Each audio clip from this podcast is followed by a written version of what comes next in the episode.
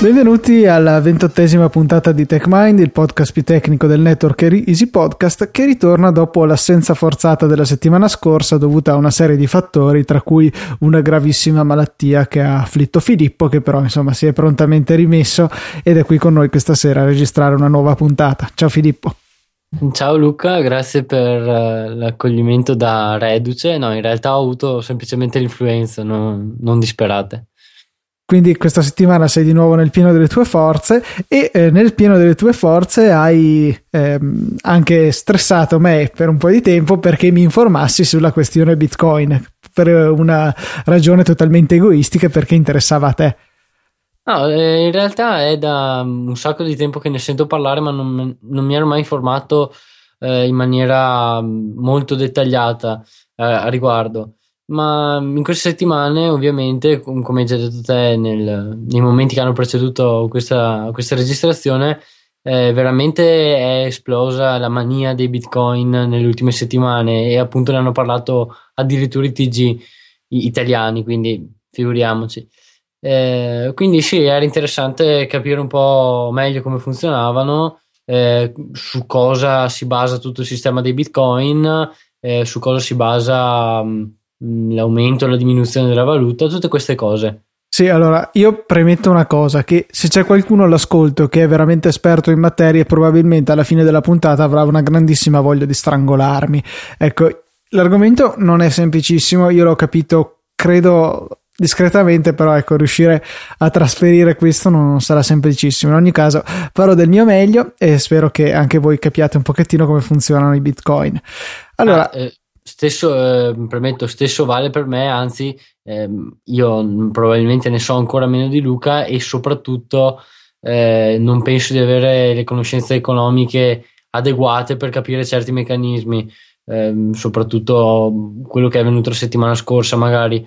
Eh, quindi, sì, appunto, prendete con le pinze e cercheremo di dare una spiegazione abbastanza basilare, ecco. Sì, qui dovremmo ricorrere magari per il lato economico a nostre conoscenze di ragazzi che studiano economia, per cui abbiamo dei bocconiani tra i nostri ascoltatori, per esempio, sicuramente loro potrebbero darci una mano. Comunque, per oggi ci concentreremo principalmente sul lato tecnico. Iniziamo innanzitutto dicendo che Bitcoin vuole essere una valuta digitale, una valuta che abbia un suo valore e non sia collegata a nessuna entità centralizzata, sia essa un governo o qualunque altra cosa, eh, per cui vuole essere totalmente indipendente e basarsi unicamente su quella che è la crittografia per eh, svolgere le sue funzioni. Allora, eh, il concetto fondamentale da capire nella blockchain e nel ecco bene cominciamo bene. Il concetto fondamentale da capire per capire il funzionamento di bitcoin è quello della blockchain. La blockchain potremmo vederla un po' come un estratto conto di tutto quello che succede su bitcoin quindi tutti i trasferimenti di denaro che sono avvenuti. La blockchain poi ha una, una particolare eh, struttura che eh, appunto impiega varie, ehm, vari metodi criptografici per essere generata. Eh, Un'altra cosa, tra l'altro, qua è abbastanza complicato da spiegare perché ci sono un sacco di concetti interconnessi fra di loro che bisogna introdurre per avere una visione d'insieme. Per cui scusatemi se saltellerò un po' di qua e un po' di là per riuscire a, eh, a spiegare il tutto. Eh, ogni persona nella rete di Bitcoin è identificata eh, non da informazioni che lo identificherebbero proprio come essere umano, come Luca Zorzi, ma semplicemente un'entità, un portafoglio ambulante, diciamo.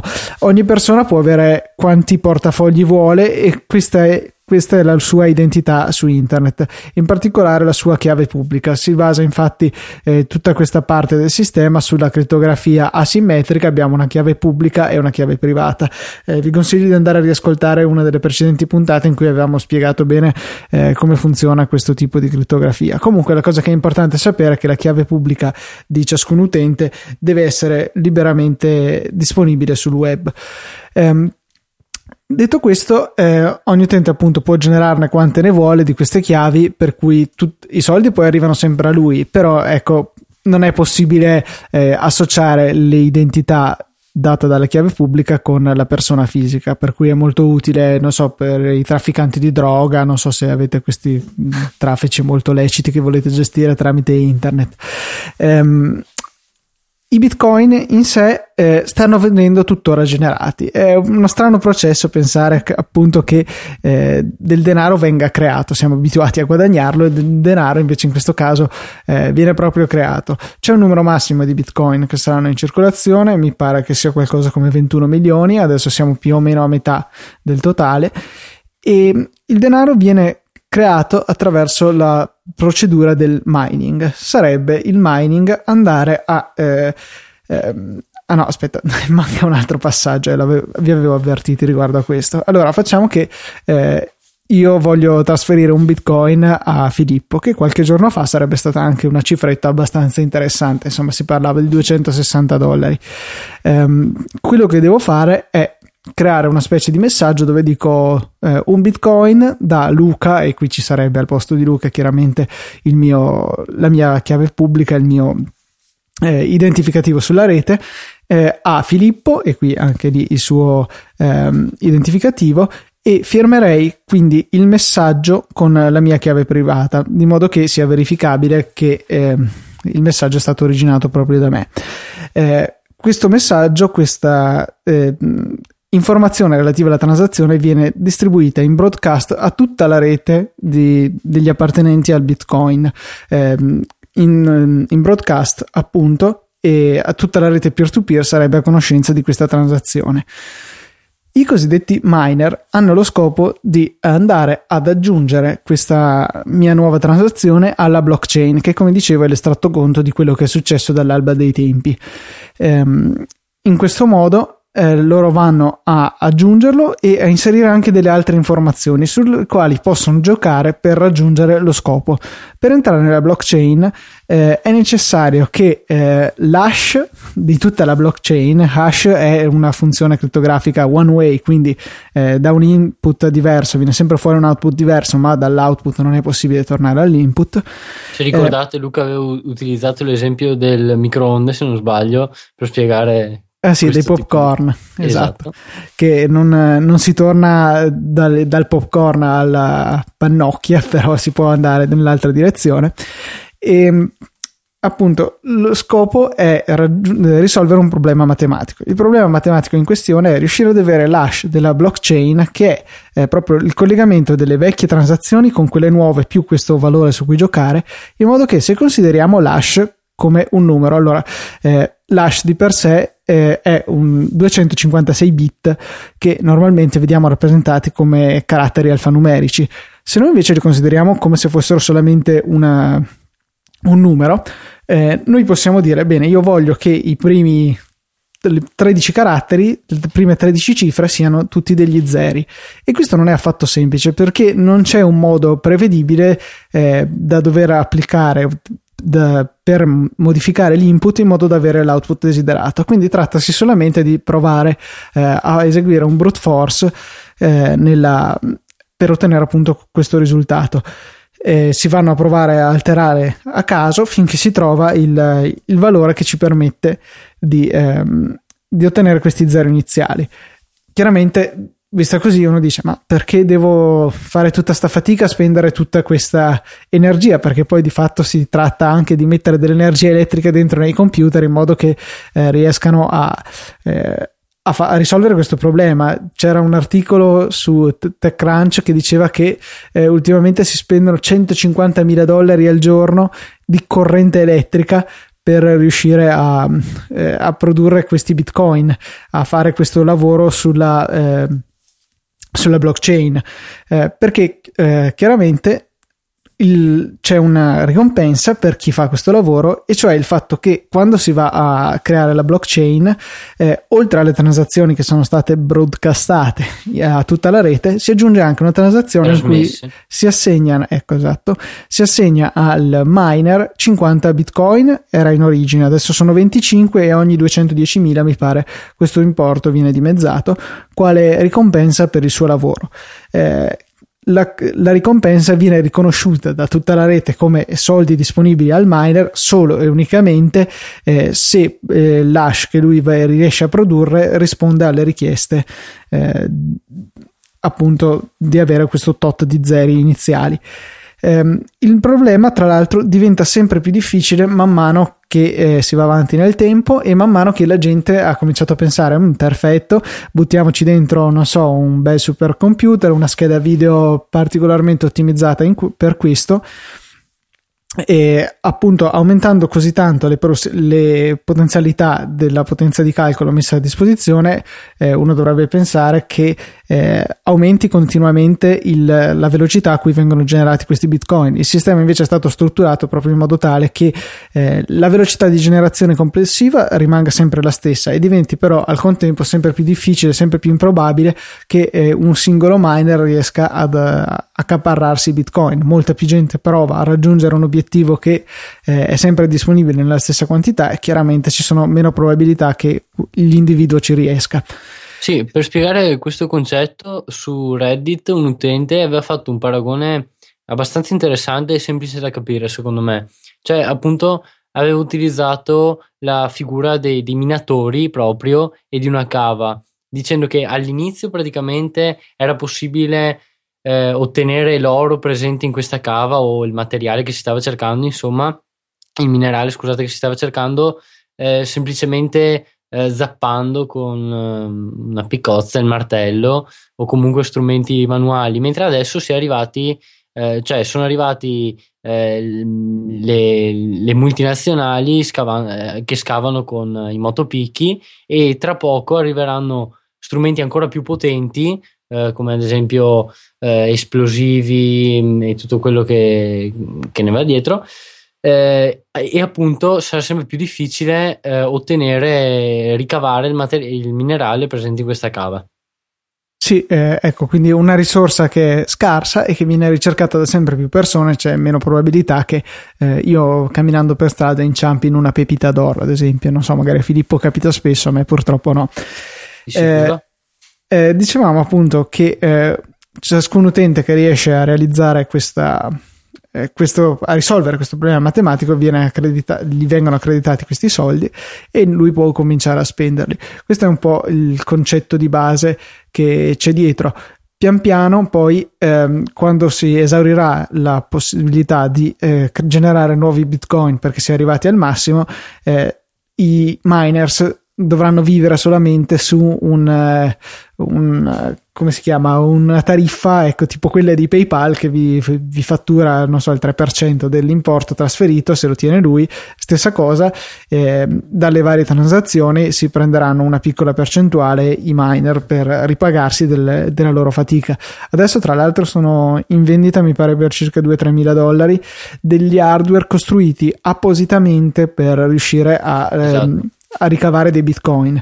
E dicevano che eh, una macchina di questo genere con le quotazioni attuali in realtà prima del crollo recente però credo che non, non cambierà di troppo questo numero eh, riusciva a ripagare se stessa in due o tre giorni di lavoro. Per cui magari adesso non saranno più due o tre giorni magari saranno dieci giorni però insomma eh, pensare di poter investire 2-3 mila dollari e ricavarseli cioè ripagarseli in 10 giorni e poi cominciare a guadagnare dal nulla è abbastanza interessante anche perché probabilmente questo tipo di macchine sono più ottimizzate dal punto di vista energetico rispetto a un tradizionale computer lasciato acceso per eh, ricavare bitcoin. Sì, però in qualsiasi caso, mh, mm, almeno per quanto poco ne so io, eh, comunque andrebbero a utilizzare una quantità significativa di energia. Eh, poi l'altra cosa che c'è da considerare, sì che hai detto che ehm, il, l'utente singolo che risolve questo problema matematico viene eh, diciamo pagato con questi 50 bitcoin prima, 25 adesso.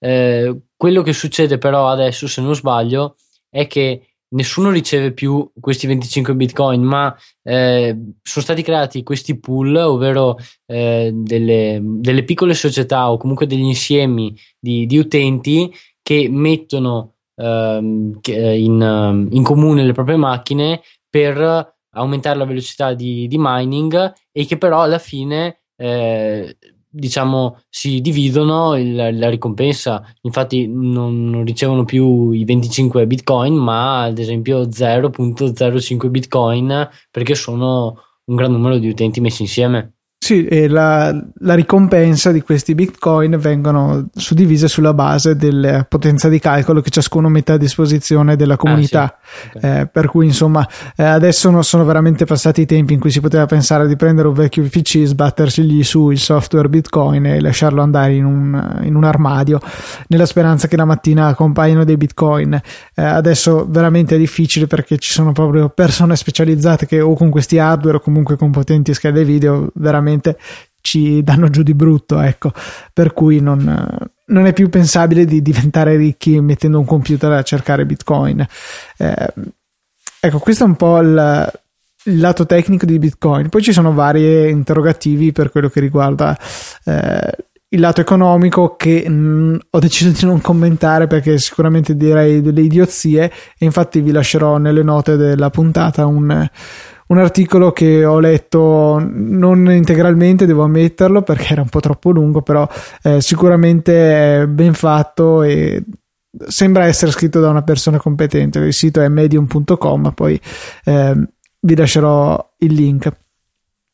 No, la cosa interessante su cui stavo riflettendo prima era che eh, ci sono state persone veramente che hanno comprato un numero normale, decente diciamo di, di Bitcoin quando essi erano a 0,95 centesimi di dollaro se non sbaglio, giusto Luca? Sì, sì, sì, sì. sì. E, e, adesso, o meglio, fino alla settimana scorsa quando eh, il, la valuta del Bitcoin continuava a salire in maniera praticamente incontrollabile, eh, si erano ritrovati con veramente un capitale mh, assurdo rispetto a quello che avevano investito perché eh, se pensiamo a una persona che ha comprato 1000 bitcoin a un dollaro l'uno, ha speso ovviamente 1000 dollari. E se ne ritrovate 260.000 per un certo esatto, momento. Eh, sono arrivati a un valore di 260 dollari ciascuno. Eh, quindi sì, era un guadagno considerevole. Non che adesso se non sbaglio la quotazione è attorno ai 60, giusto? Sì, sì, solo un 60, mila, cioè 60 volte di più di quello che è stato investito. Sono comunque 60 volte di più, quindi eh, C'è stato sì. comunque poi questo forte calo dei prezzi anche perché molta gente, visto il raggiungimento di quella cifra, si è messa a vendere, vendere, vendere. Chiaramente il prezzo è crollato. Sì, poi parlavano anche di un coinvolgimento di MT, MT Gox eh, come, mm, che praticamente avrebbe fatto qualcosa di, di strano a me, completamente sconosciuto, incomprensibile per far calare il prezzo, per non perdersi troppo e per guadagnare, continuare a guadagnare. Sì, ci sono un sacco di speculazioni chiaramente dietro. E comunque una cosa interessante è che il Bitcoin alla fine, quando si arriverà ad aver saturato la quantità di moneta che si può mettere in circolazione, eh, finirà per, è destinato a una grande deflazione, per, cioè, o meglio, eh, si dovranno utilizzare sempre prezzi minori in Bitcoin per cercare di aumentare la, la, quantità di valuta circolante artificialmente. Nel senso che decidiamo che quello che oggi costa un Bitcoin domani costa mezzo Bitcoin per poter spendere di più. Alla fine un po' anche questo, credo, il meccanismo. Ecco qua, sono arrivato nel lato economico e ho credo di aver detto delle boiate solenni. Ecco, mi correggerete voi ascoltatori e comunque è destinato a morire secondo quanto prevedono gli esperti, no? Sì, non ha le caratteristiche dopo. per essere una moneta duratura, o almeno così dicono eh, nell'articolo che ho letto. Poi, ripeto, troverete eh, nelle show notes il link e per chi ci ascolta in diretta, The Bitcoin Bubble and the Future of Currency è il titolo dell'articolo su medium.com, potete sicuramente trovarlo su Google. Non è per i deboli di cuore perché è molto lungo. Sì, esatto, quindi, e non è neanche molto molto facile da capire, però vi lasciamo questa lettura. Per quanto riguarda Hashcat, invece, che era l'argomento che mi hai mandato trionfante oggi su iMessage? No, eh, in realtà non è Hashcat di per sé l'argomento di cui volevo parlare, ma messi un, una discussione, un thread eh, che ha fatto notizia oggi eh, riguardante Hashcat. Infatti, lo sviluppatore di, di, questo tool, che è un tool per eh, il brute forcing eh, di, di, hash, di, di password e, e, di anche chiavi di crittografia relative a formati specifici, capirete di cosa stiamo parlando in pochi, in pochi minuti. Ehm, ha appunto postato su questo thread una delle sue nuove scoperte, un aggiornamento nuovo del tool che eh, promette di eh, decriptare eh, quello che è il formato eh, utilizzato da OnePassword, di cui abbiamo parlato in una delle precedenti puntate. Non abbiamo parlato del formato, ma abbiamo parlato di OnePassword stessa. Infatti, ehm, quello di cui stiamo parlando è praticamente il database, correggimi se sbaglio, eh, dove vengono salvate le nostre password. E che è, esatto database eh, che poi generalmente viene messo su Dropbox per una sincronizzazione tra i vari dispositivi. Sì, e che viene um, criptato utilizzando um, vari algoritmi di crittografia basati, uh, cioè che basano uh, i loro processi sulla nostra master password, che è il motivo per cui uh, quando installiamo One Password o tool simili ci viene chiesto di utilizzare comunque una master password um, forte, lunga, con caratteri mh, vari, numeri, lettere, eh, maiuscole, minuscole, eccetera, appunto per aumentare l'entropia de, de, della password e quindi renderla più, eh, più resistente a attacchi di brute forcing.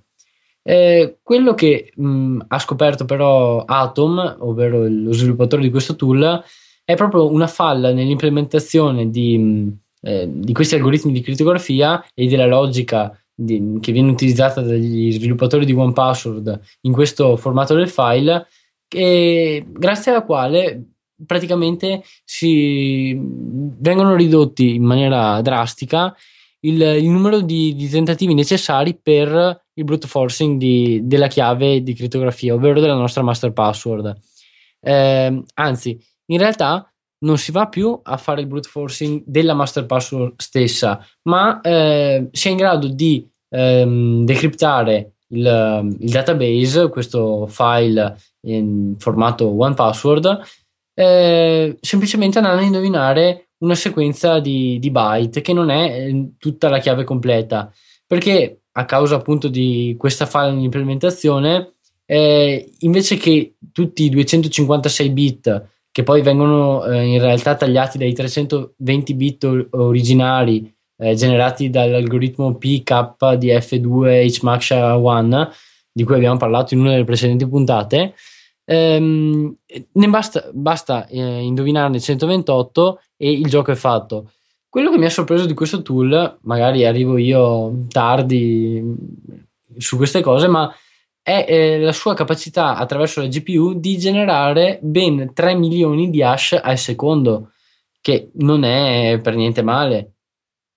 Mm, ma in realtà non, non, mi sembra tantissimo perché se non sbaglio eh, poi magari si tratta sempre di supercomputer. Sulla rete di bitcoin eh, le prestazioni le misurano in giga hashes per second cioè miliardi di hash per second per cui magari eh, l'algoritmo utilizzato da OnePassword che è necessario utilizzare magari grazie proprio a PB Coso 2 eh, e i suoi amici eh, richiedono una maggiore difficoltà nel generare il singolo hash. Magari è necessario iterare migliaia di volte sulla funzione poi esatto. su cui si basa l'algoritmo. La differenza è che utilizzando appunto algoritmi come PKDF2 eh, si aumenta in maniera esponenziale, nel vero senso della parola, eh, il numero di eh, round, di iterazioni eh, richieste per generare l'hash.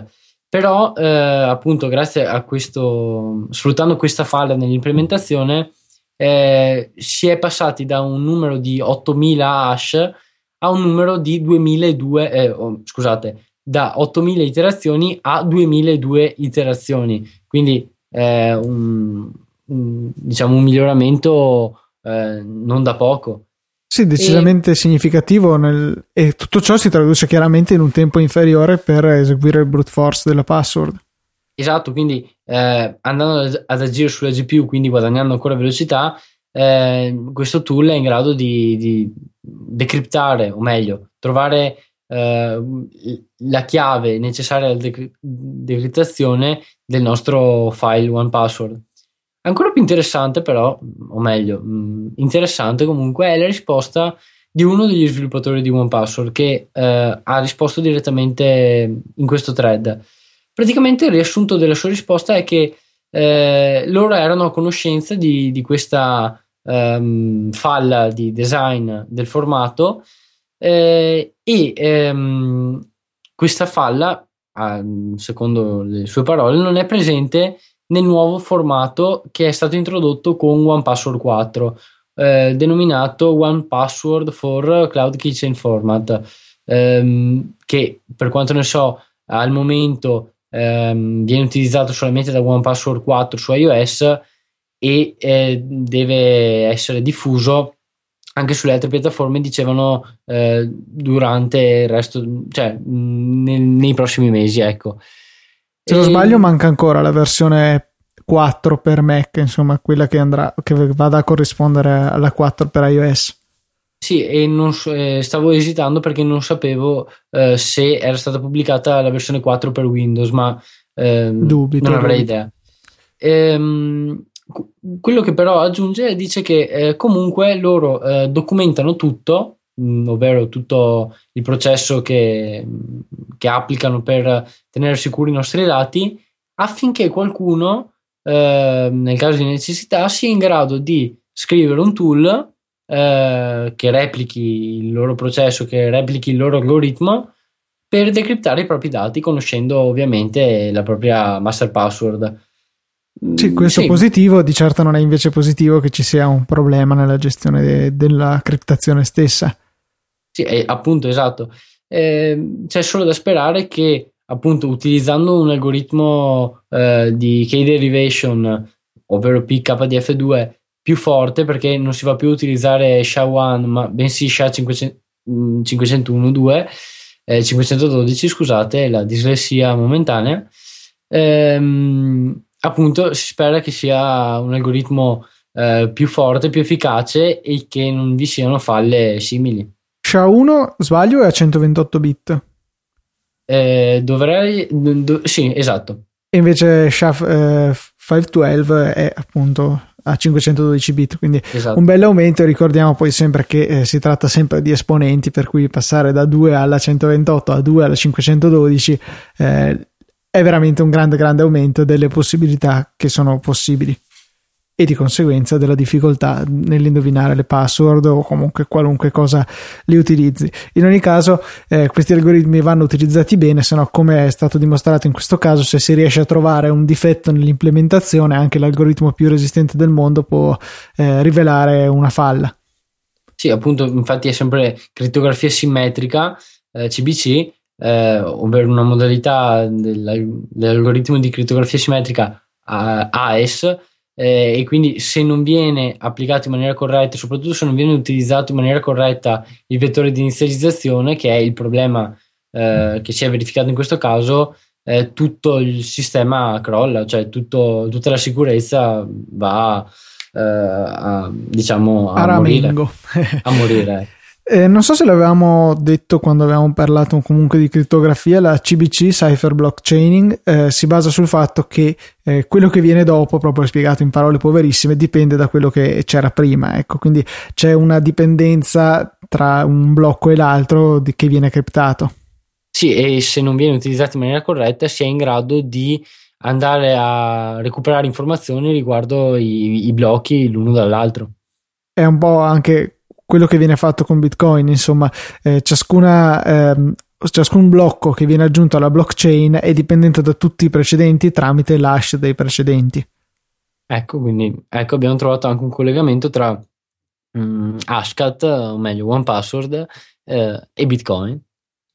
Ottimo, direi che anche questa settimana abbiamo fatto il nostro lavoro. Vogliamo invece eh, sottolinearvi ancora quanto sia importante la vostra interazione. Stiamo cercando di ehm, aggiungere al, al, nostro show settimanale anche una sezione dedicata alla risposta alle vostre domande. Per questo sono necessarie le vostre domande, per cui se avete qualche curiosità, qualche cosa che non è chiaro, qualunque cosa, anche non so, saluti alla mamma o qualunque altra cosa, eh, scriveteci su Twitter, siamo at TechMindPodcast oppure alla mail eh, techmind.easypodcast.it che tra l'altro io non ho configurato Temo, non ho modo di vederla, però ecco, eh, faccio conto che Filippo sia abbastanza bravo da tenerla regolarmente monitorata. Certo. Eh, benissimo. Ok, quindi direi che questo Era è ironico anche se non si era capito, però. direi che questo è tutto per la ventottesima puntata di TechMind e vi diamo appuntamento, come sempre, alla settimana prossima.